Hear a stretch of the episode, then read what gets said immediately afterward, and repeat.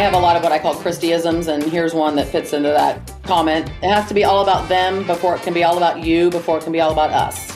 Again, I walk into companies all the time, and the first thing I want to do is, you know, I want to see email templates and scripts and things like that. And I just go, wow, I'm like, you guys think really highly of yourselves.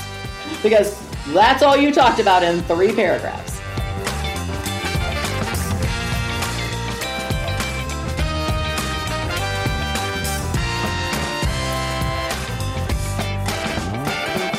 Hi, friends. Welcome to the Sales Enablement Podcast. I'm your host, Andy Paul. That was Christy Jones. Christy is the principal of the Sales Acceleration Group. And in our conversation today, we're talking about sales hiring in general, and in particular, Christy's five steps for effective sales hiring. We first start by digging into the questions that companies should be answering internally in order to build a good hiring profile. And we explore the topic of why we rarely see hiring companies ask their buyers what qualities and skills do they need from your sellers in order to help them do their jobs. We dive into the topic of behavioral based interviews. Christy shares what this means, why these types of interviews are important, and also share some of her favorite questions to ask candidates. And then we get into the topic of assessment, assessment tests, excuse me, and the role of assessment tests in the process of evaluating potential job candidates and how to use these tests if you think they have value. Now, we get into all of this and much, much more. But before we get to Christy, I want to remind you to subscribe to this podcast wherever you listen to it. And if you subscribe, we'd certainly appreciate it if you could also give us your feedback about how we're doing in the form of a review. So thank you. All right, let's jump into it. Christy, welcome to the show. Andy, thanks so much for having me today. It's a pleasure to have you here. So you're joining us from where? Uh, St. Louis, Missouri. St. Louis, Missouri. Um, yeah, lots of our friends are in that area. Mike Weinberg and others have been on the show. Yeah, uh, Mike Weinberg is a, is a good friend as well, and he is. Uh, yep, he's nearby. Yeah, yeah. So, uh, tell us a bit about you and what you do. Sure. Um, I've spent about the last twenty years in in SaaS sales leadership. So, about uh, fourteen of those as a director of sales, VP of sales, you know, titles are cheap and business cards are cheaper. I say so. Call me whatever you want, and I'll they'll I can get five dollar business cards for that. Um, and then six years ago, I started my own consulting business. So I had spent all of this time in the SaaS startup world mm-hmm. and wanted to continue to help SaaS startup founders help build out their sales process, their people, their tools, their strategies, and so I really play in that world. Um, some, I would say, majority of my clients are VC backed, but uh, mm-hmm. about twenty five percent are not. They're bootstrapped. So sure. I uh, I like to help everyone get started and make sure that they're going to be successful and that they'll be around on year five. Right. And so, the name of your company is Sales Acceleration Group. so yeah, as, as, I sent you an email about this this morning. It's, is that was the name of my company 20 years ago when I started it, and and I own the domain that you uh, you own now. Um, we, I thought that was an amazing coincidence. Yeah, it, it was. It's like okay, well, first of all, great minds think alike, right. and and yeah, it's just when I was looking at your your website, I was like, something's very familiar about that, and I was like, oh yeah, that was the name of my company before we changed it a couple times. Um, I appreciate you giving up the domain name. Yeah, well, there, you're welcome to it. So I'm not sure I've seen anyone as uh, invested in Kansas University football as you, though. I'm actually really invested in Kansas uh, University basketball. Okay, well, that's a good thing. That's we had thing. some. Yeah, I, I say I fly my flag with pride, but not during football season.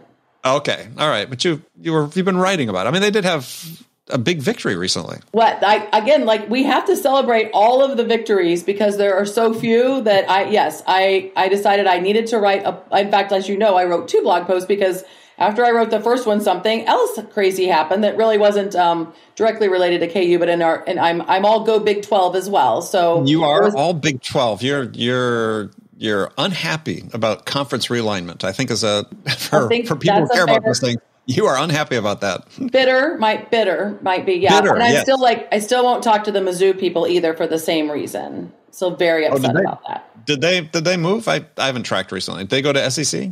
Yeah, a few years ago they left. Yeah, so it's interesting because we used to play. You know, we used to do. Um, you know, we played them twice in basketball, of course, home Sure. and away, and then but we did a big. Um, their football game was always the Friday, the Saturday after Thanksgiving.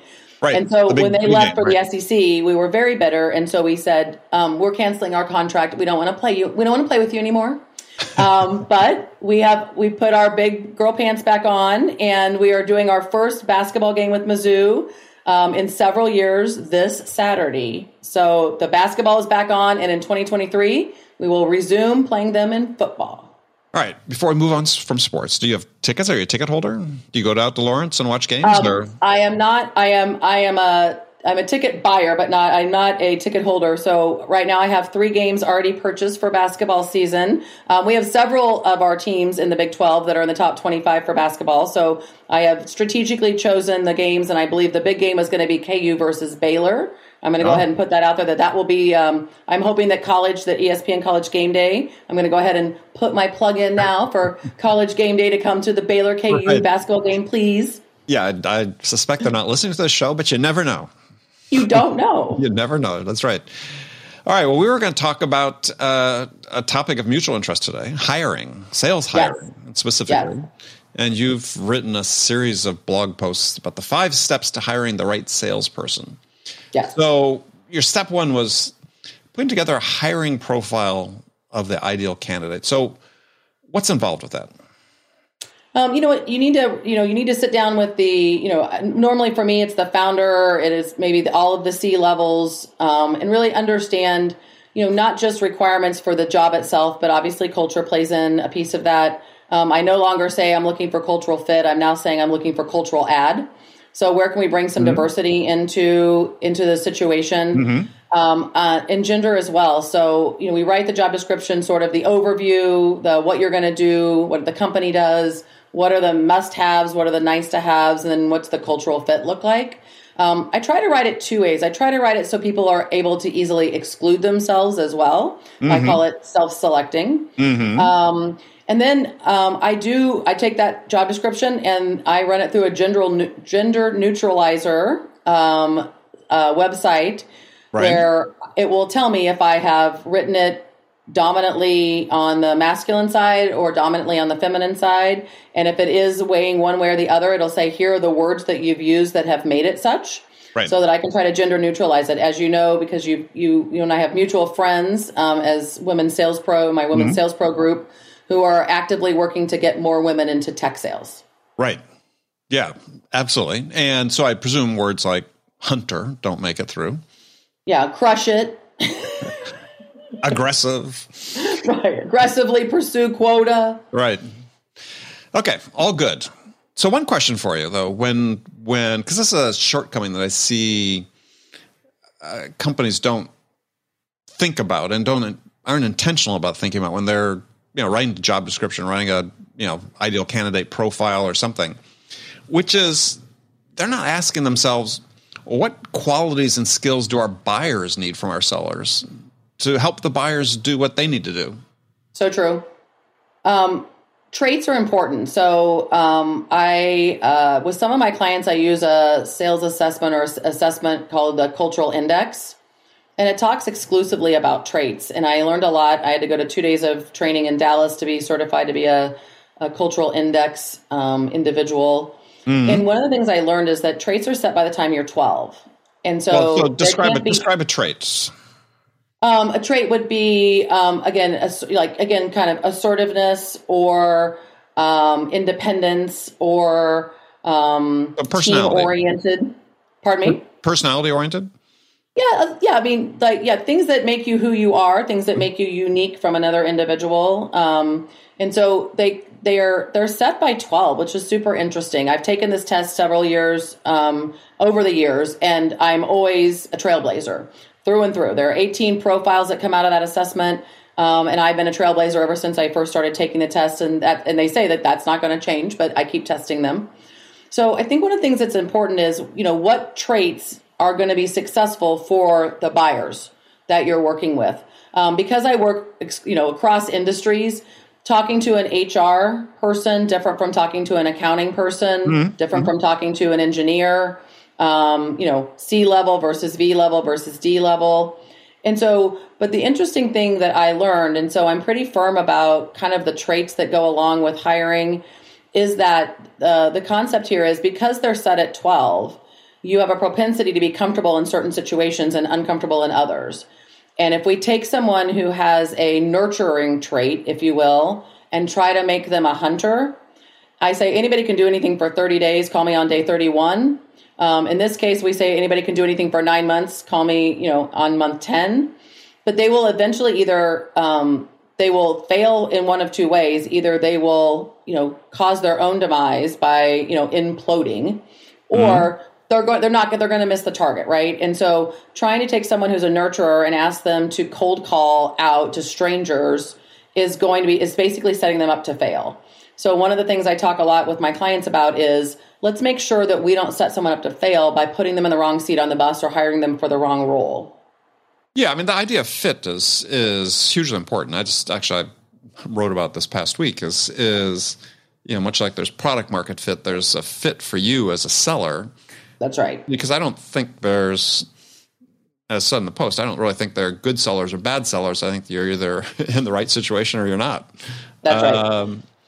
But it speaks to this idea of traits, though, because within one company, because I'm not very dogmatic about that. I mean, it's nice to have the data points, but mm-hmm. yeah, I've seen people of widely varying personality types or traits succeed at the exact same job. Yeah, it's interesting. I had the same. I, I had the same um, situation a while ago. Um, I say you can work harder, you can work smarter. I don't care which you choose to do. Just hit quota.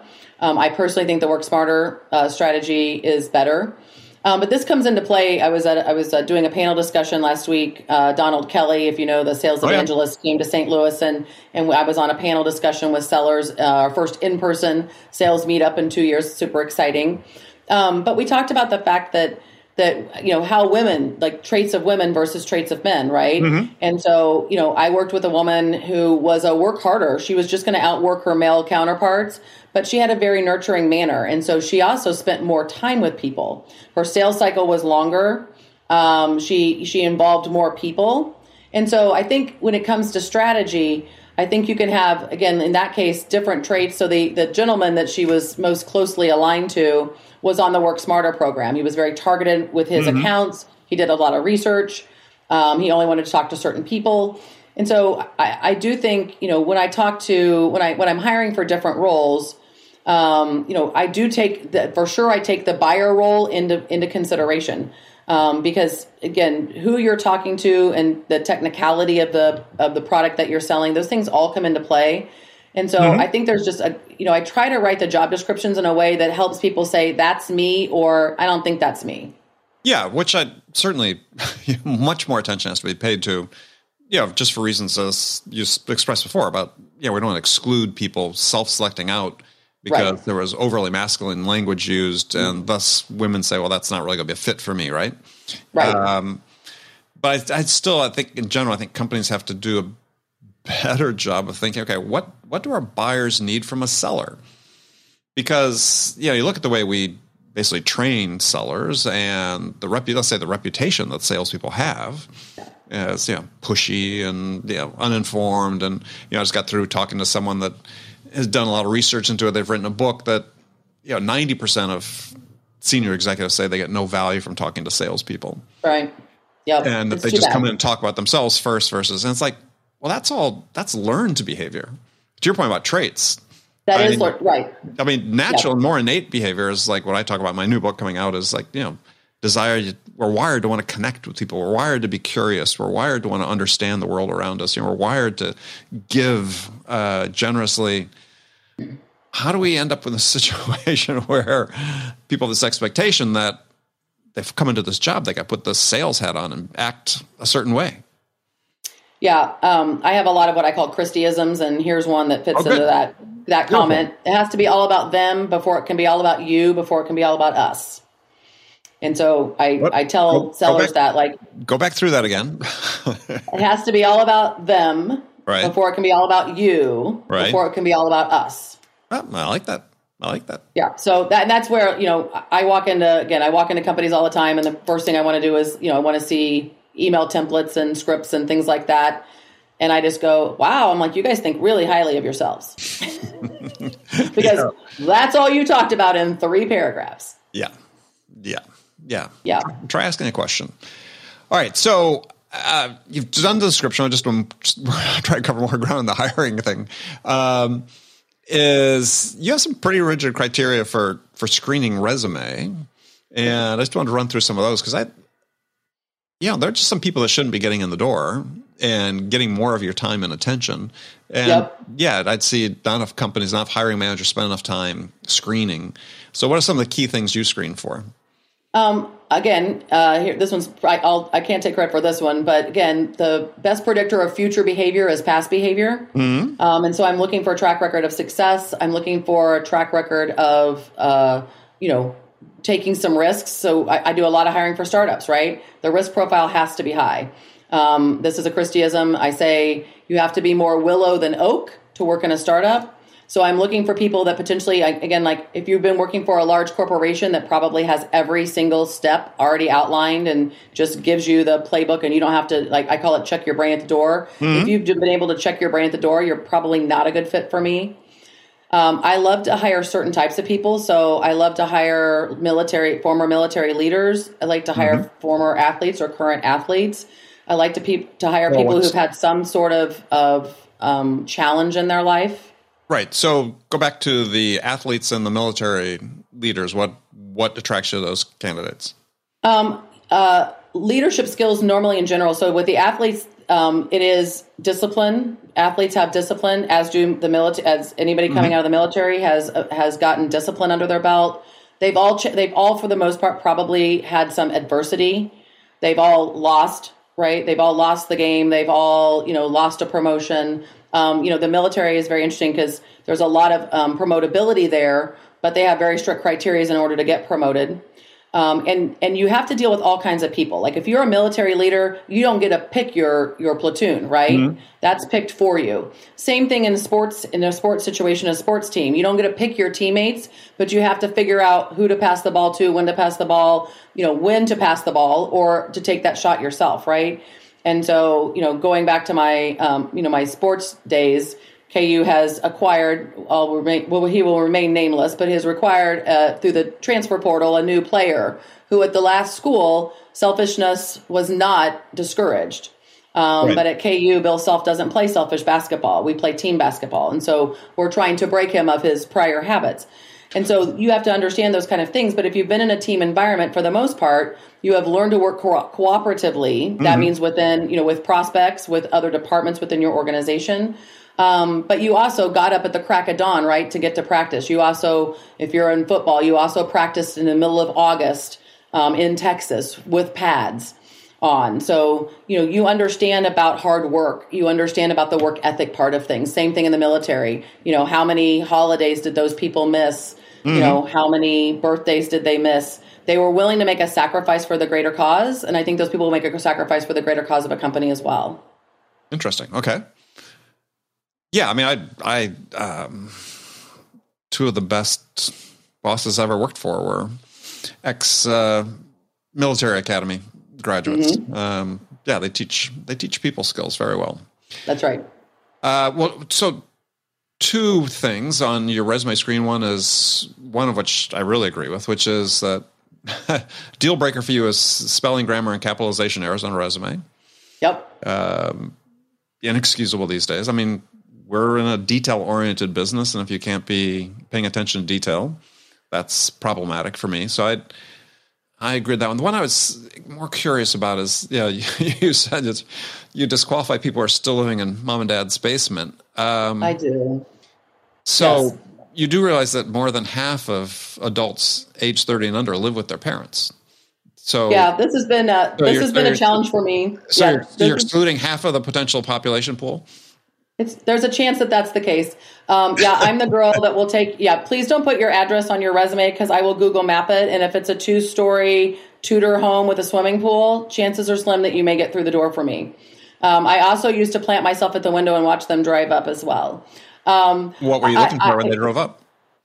Uh, just like whether or not the car that they're driving uh, was as as a result of them working at Chick Fil A, or um, whether as a result of someone being a CEO at Chick Fil A in their family. Um, I Gosh, do believe again some of my some of the hardest school. workers I've had um, have been kids that didn't grow up, you know, privileged. Right. Um, and so, you know, when you don't, you know, this is, I mean, you know, we're in a 50 50 split, right? 50 base, 50 commission. If you can live off your base salary, that's going to be a challenge for me as the leader in some cases, right? Um, you know, it, unless your goal is to get out of mom and dad's basement, and you're pretty honest about that up front, like I got to get out of the basement over here, um, so I got to get my own apartment. Um, you know, times have changed, and I've I, I've had that rule for a while. Um, I do still I, I do still like seek out that information um, Right. because I, I unfortunately, you know, again, uh, again, going back to future behavior and past behavior, I probably hired too many people who didn't have that ambition that I needed them to have because they didn't have to pay rent and they didn't have to make the car payment, they didn't have to pay insurance. Um, Well- and so when I want you to make hundred thousand dollars versus fifty thousand dollars, Right. I need to know that you're going to be hungry to do that. And you know, and again, like, what is your motivation? It's a question. You know, like, what motivates you? Um, and when they say money, I probe. I go, money to do what? Right? Because it's not just you know, money's a fine answer. Like people used to say that was the taboo answer. Like you can't say money. And I go, money's a fine answer, but money for what? Right? Money to better your family situation, money to better your education. You know, money to get you out of mom and dad's basement. Um, so you know, I think more than anything, I'm looking for ambition, and I understand that that in today's world, that sometimes you do have to go from college back to the basement. But I want to know that your goal is to get out of there in the next 12 months. All right. Well, I was going to give you a hard time about the the car payment thing. Very old school because I I you know that's that was when I got hired into sales. You know, back in the late 1800s. That's what they were mostly asking about. You know, branch manager would always ask, and so I had I was driving at that time my a car inherited from my great aunt. It was 13, 14 years old. She was she was a little old lady who driven it to to church on Sunday, basically. And um, yeah, the the guy that was hiring me was he hired me, but he was appalled at the car. First of all, that I would drive it to an appointment. Um, Right. and so yeah, he he was you know after me. Gosh, weekly. When are you gonna get a new car? When are you gonna get a new car? When are you gonna get a new car? Because that See, was I'm always- looking- that that's funny. the I'm question- out the question they asked during the interview process back then is so when are you gonna get a new car? and it's like so just uh Yeah. No, I want, see, I want that. I want the person with the 12 year old car. That's what I'm looking out the window for. Cause I know Okay. that they, I know that they're afraid that that thing is going to break down at some point and they need to have the money to, to, uh, to fix it or, or replace it. yeah. Well, just to piss him off, when I got rid of it, I sold it to another guy in the branch. That's awesome. Yeah, yeah. Stop bugging me about it. I'm selling it to Gary. He's going to drive it the next couple of years and drive you crazy. Nice. Um, all right. So it's after you do your resume screen, something comes on. Next step, you do a phone screen. Yes. So again, this is something that oftentimes sort of done in sort of a drive-by fashion. And the reason we're sort of getting into detail on this, and I have a hiring pro five-step hiring process too, it's a little different than yours, but it's like you know, it's like with a prospect. You're qualifying people. Why do you, why do you want to waste your time and attention on people that aren't a fit? Not that they're bad people, just not a fit for your situation. So what do That's you do on a phone screen? Um, I ask, uh, so the first thing I do is I compare it to your LinkedIn profile. So, warning um, if the dates don't match or the missing jobs, then we're going to start there.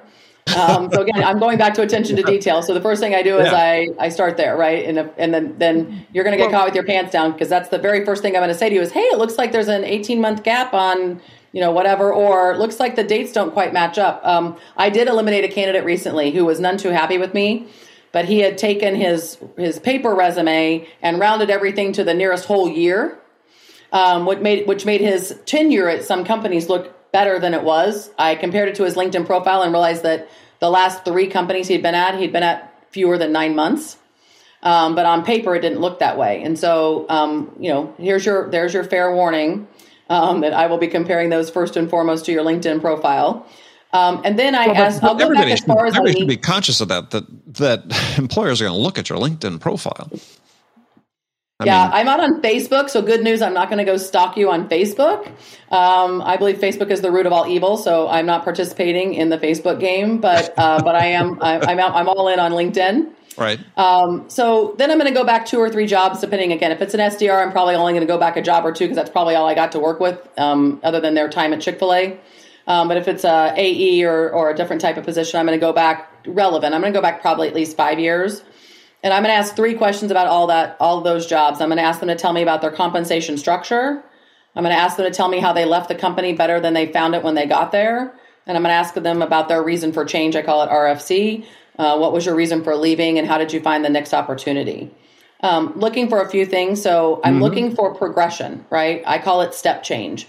I'm looking to see again the most ambitious people um, who are A players know when and where to make the next change. They know when to leave the current job when they've gotten all they can out of it, and they know what the next right job looks like for them in order for them to start at the 70% mark from a skill level and have to work their way back up to 100. And so I'm looking at that in two ways. I'm looking at that as a compensation situation, and I'm also looking at that as, you know, your reason for change. Um, and then I want to know what you contributed because you know, if you, uh, um, as an interesting aside, I interviewed a candidate yesterday, and when I asked her that question, those three questions, and then she said, interestingly enough, the question about um, how do I leave the job better than I found it is the reason I'm leaving the job. And I said, oh, well, tell me more. She goes, I can't see my contribution.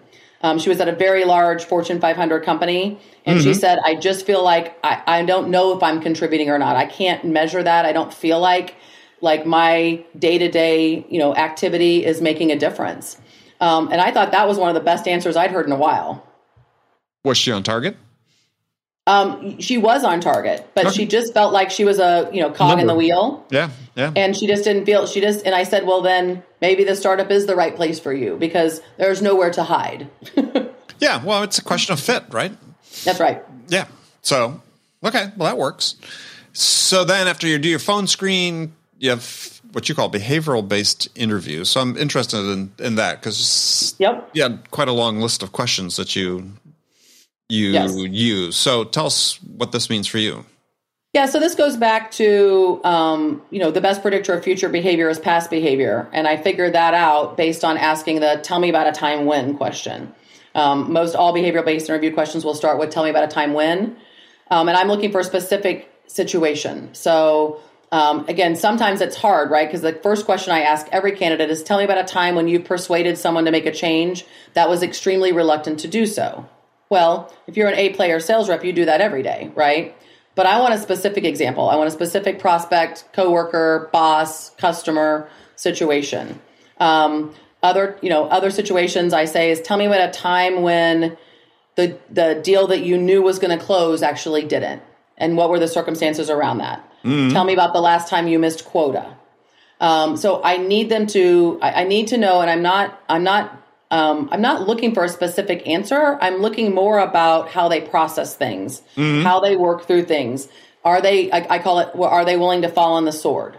Right. Um, I said, you know, tell me about uh, one of the, my other ones. Tell me about a time when you took responsibility for a bad decision right i'm looking for accountability there. So i i do my questions based on competency topics and so under each competency topic i have behavioral based interview questions that tie to those. Um, you know and then sometimes i ask just the regular question like you know are you more likely to ask for forgiveness or permission? Um, is one that people love to not answer. Um, I, I well- get a lot of both. Yeah. So what about what about questions that ask about uh, values and character? Ah, yes. Tell me about the last time your integrity was challenged. Falls under the character and integrity category. Um, I think um, you can. You can. That's. It's so funny. I asked that question, and people are hard pressed to come up with an answer. And I can give you twelve right off the top of the, you know, right off the top of my head. Maybe that's because I'm older. Um, but but I asked that question, um, and and I ask about again if you're in sales, if you've been in sales, I ask about how do you build um, how do you build trust and credibility, right? I, I want people to, you know, I need, I, I know that people need to feel like they can trust, and there is integrity around those things. So, um, I have a lot, I have a lot of different questions that I ask, and I think over time, you know, I spend a lot of time with them too. We're moving pretty quickly through the sales process now in under two weeks. Um, but we're going to spend at least three hours with you in that period of time. But I openly say to the candidates, you will know well before I know if this is a good idea or not. So be real honest with yourself because in the three or four hours we'll spend together, um, you'll you'll know. Like you'll know whether this is a better fit than I will know if you're a better fit. I truly believe that. And so I say to the candidates, I'm going to do my best to make you an educated consumer so that you can figure that out, so that you can self select if this is not the right fit for you. Okay. So you're describing situations where you're hired by a company to help them, you know, hire you're you're hired to help hire people. I am. It's all yes, that that all of the hiring I do is for other people now. Right. Is so who at the company is participating in interviews because what I what I see as the more the state of the art of of interviewing these days for jobs is that um, you know there might be multiple people interviewing someone, but they all ask the same questions because mm-hmm. that way they're able to compare notes on the answers right. they got. So how do you structure that with people in the company then interviewing? Um, great question, and I'm in a little bit of a unique situation, um, which I love, by the way. Um, I'm not working for companies so large that that's the case. So, literally, after I do the phone screen, that behavioral based interview, normally the very top of the food chain joins me. Normally, the owner, the CEO, the founder, mm-hmm. the COO is joining me. Um, so what a, what an amazing opportunity for the candidates too, right? So I, I tell them ahead of time, like you're going to literally be, we're going to be with the founder, and you know here's what you need to know about that individual, and make sure that that you know the questions you ask, like this is the this is the person, right? This is who this is whose baby mm-hmm. you're going to be selling on a day to day basis. So you know they're like nobody's a harder critic than the person that birthed the baby, right? Generally, so, yeah, yeah. Like, yeah, they're like, you know, who's going to raise my baby? They're very particular about who raises the baby. So, you know, in some cases, these interviews are harder, right? Because you've got the the person whose livelihood, whose house is they they, they put their house up, right, mm-hmm. um, to get the bank loan. And so, but on the other side, like, what an amazing opportunity to know that, you know, you get to talk to the person who whose idea this was, who brought it to life, um, you know, who's risking everything to make sure this works. So um, I do put them also in front of another employee. Um, and I do that privately. I let them have a private conversation. And I say to the employee, hey, we've vetted them. They're qualified. We mm-hmm. think they're cultural fit. But again, I go back to this educated consumer. I want them to understand, like, I go, so I, I again, like, I let that conversation be private. I tell them they can, the candidate can ask the employee anything that they want about about the leadership, about the company, about the industry, about the process, about, you know, what's the hardest part. Like, get educated. And that's what I say to them. So I feel really strongly about that. Mm-hmm. Um, you know, I go back, I go back at the 60 day mark with candidates that have been hired and say, right. what didn't you know? What caught you off guard? What caught you with your pants down? Because I need to continue to improve the interview process so that they you know and, and again most of the time i hear nope it's what you said it was because mm-hmm. um, the founders aren't always happy with me but i'm on the transparency program and so if we don't have right? you know if we don't have funding yet if we're not at series a funding then you need to know that um, if we're deficient on some sales tools, then you need to know that. Mm-hmm. If we're still trying to figure out go to market or testing out new industries, you need to know that. Right. Um, and particularly because that's the world I live in, which is uncertainty is an everyday uh, reality. And so, you know, we're not, you know, I say I, I try not to hit the squirrel button every day, but, you know, but you, but, you know, we may try new messaging every 60 days. Um, right. you know, and so if that, like, again, if you're not willow and you're oak, now's the time to figure that out. So what I like to do is, is found, what I found very effective is, so your next step after doing your, your behavioral questioning is you do an assessment. Um, mm-hmm is I like to use assessments and reference checks actually as a much earlier in the process before you invest yep. the time to bring people in an interview. I'm just wondering because I, you know, to me those are data points to say, okay, is this person a fit? Yep. Um, so I like to do those, you know, after the screen. Uh, yeah, just, yeah, good point. It depends. I, I, mentioned cultural index earlier, and in fact, cultural index requires you to do it before you ever talk to anyone.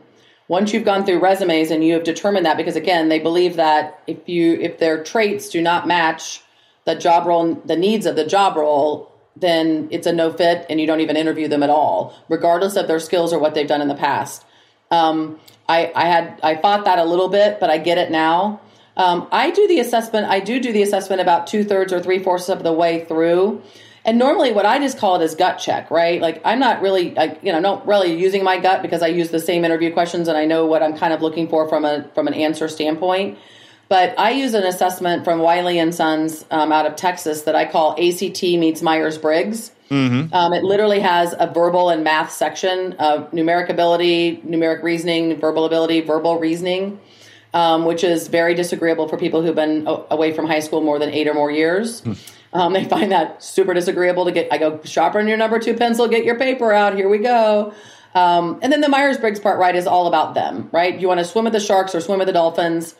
Um, and, and it's not a pass fail. I have taken my best A players over the years and put them into a composite profile and just said like hey like the majority of saas sales successful a players look like this how do you compare um, and the most interesting thing i find and this this is where like normally i get caught this is the only time i get caught with my pants down normally is sometimes they're an introvert but I didn't catch that in the interview process mm-hmm. because they're on stage, right? And they right. and everybody's on stage, and so right. they come across as an extrovert. But when I get them, energy levels low and team is low, and I go, "Hey, like I'm really surprised by this." And most people who are self-aware say that's because I'm an introvert. And I was like, "Oh, well now I got a whole bunch of questions for you." Oh, right? Now you're just giving people a good go-to excuse. Um, so I am now everybody that you talk to is going to be an introvert. Um, yeah, I mean, I'm again, I I mixed feelings about the value of assessments, though I think they're useful as a data point. I do um, too. They're a tool in the toolbox. They're not a deal breaker. I mean, very rarely. Yeah. The only time they're a deal breaker is if the assessment lets me know that they did not consistently answer things. Their truth score was low at that point, I got to throw the assessment out because it's it's not something I can use as a data point. Right.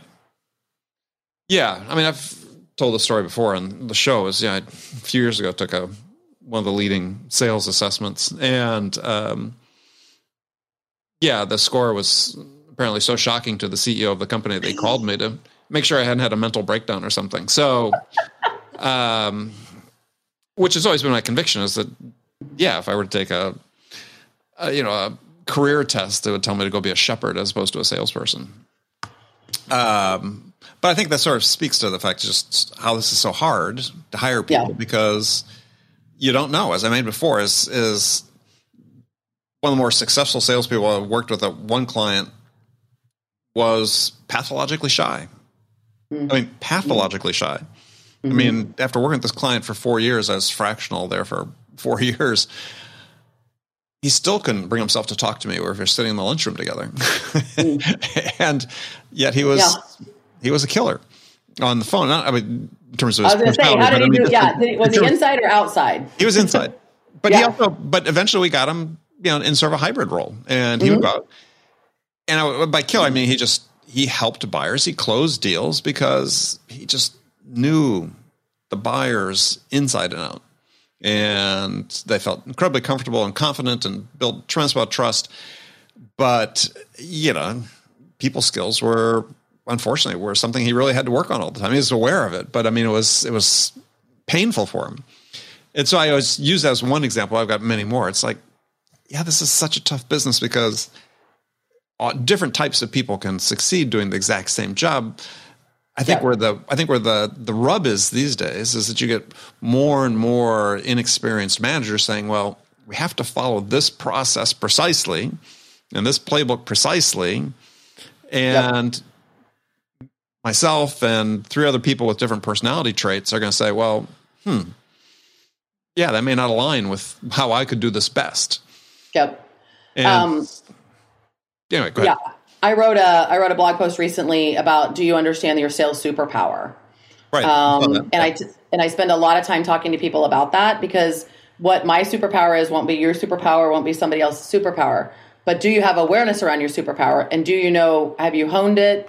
Have you put it into play in a competitive situation? Do you know when it's your go-to? Do you know when the chips are down how to use it to to get you back, you know, above water mm-hmm. type of thing? And I think, yeah, I mean, I think those are um, those are I, again, I I think those are things that sales reps don't spend enough time talking about. I, I use a few different phrases there, like you know, do you know what your swim lane is, right? Do you know if you should be selling a product or a service or software? Um, should you be, you know, should you be in B two B? Should you be in B two C? You know, I talk about really understanding where your home is, where you can be the most successful, and that went back to kind of what I said. Like, did you understand what the next, you know, right step was? Are you taking the next right step in your career? If you, and again, it's okay to make a bad career step. I'll give you, I'll give you mine. Um, you know, I spent the first eight years as a buyer um, for a department store, mm. then got disenchanted with that, got into um, subscription based selling because it wasn't SaaS back then. Mm-hmm. Subscription model. That's how old I am.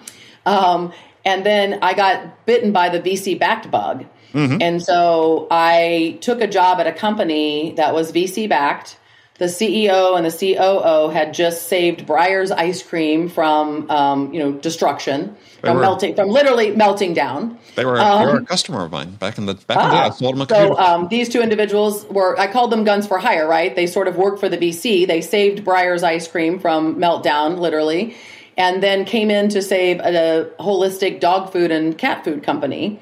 And I was like, wow, I was like, I got enchanted. I was like, ooh, I could run the, can- yeah, I was going to run the Canadian team. I was going to run the inside sales team. You know, everybody was so mm. smart. The interview process was so hard. And I got in there and I was like, oh my gosh, what am I doing in CPG? Like, what right. have I done? Like, I know how long it takes to make food.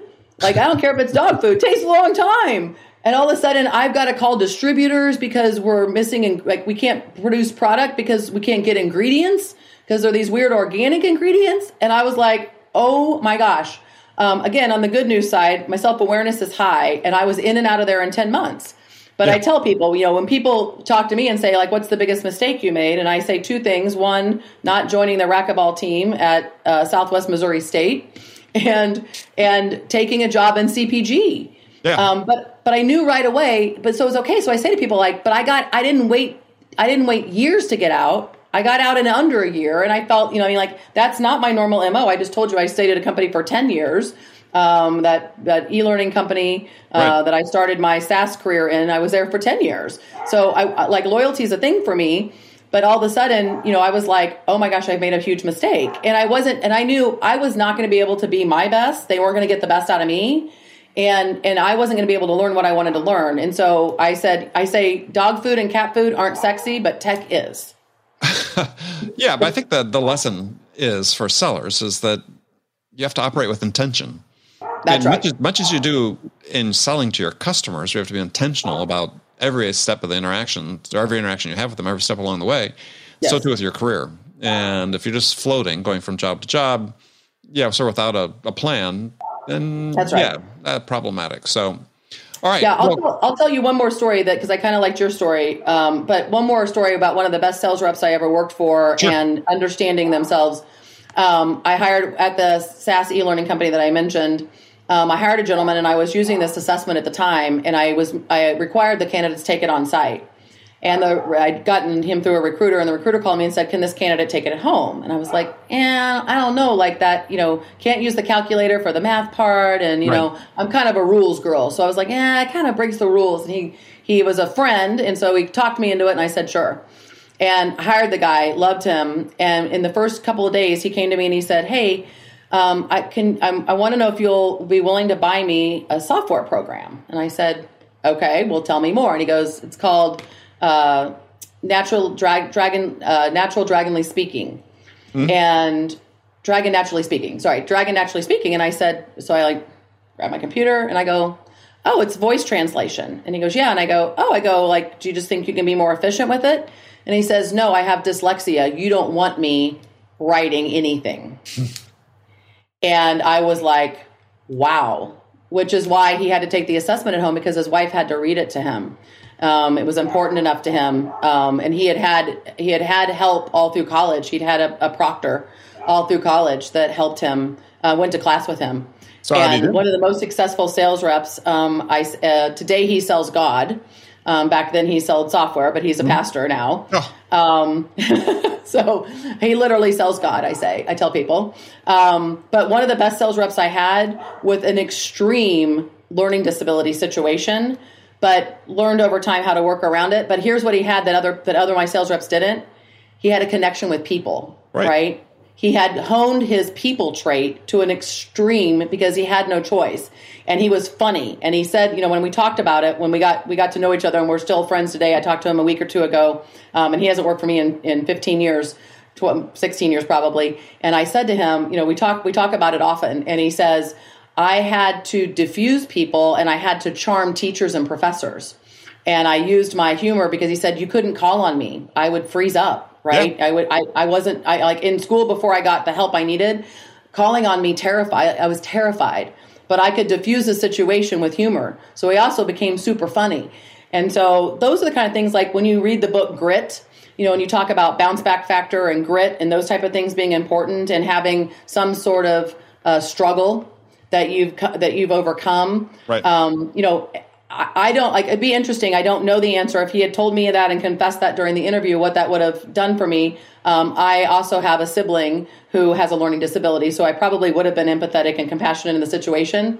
But boy, it made him amazing. And I like I, you know, now that we got the pandemic, I've had a chance to hear him preach online. Yeah. Right. And so like he's like now he's doing what he really loves, but he's still selling every day.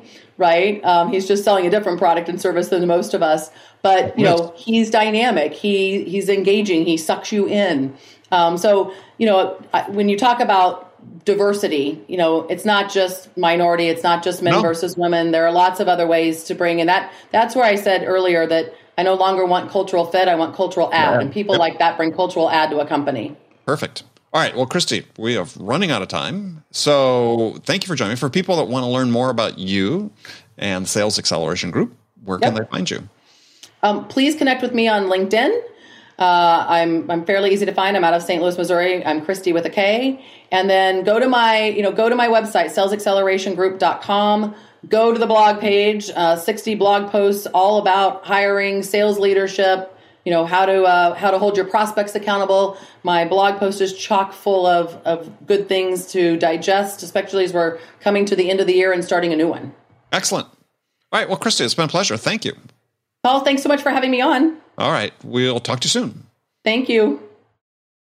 Okay, friends, that's it for this episode. First of all, I want to thank you for taking the time to listen.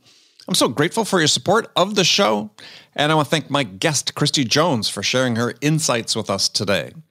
If you enjoyed this episode, please subscribe to this podcast, Sales Enablement with Andy Paul, on iTunes, Spotify, or every listen to podcasts. So thank you for your help with that.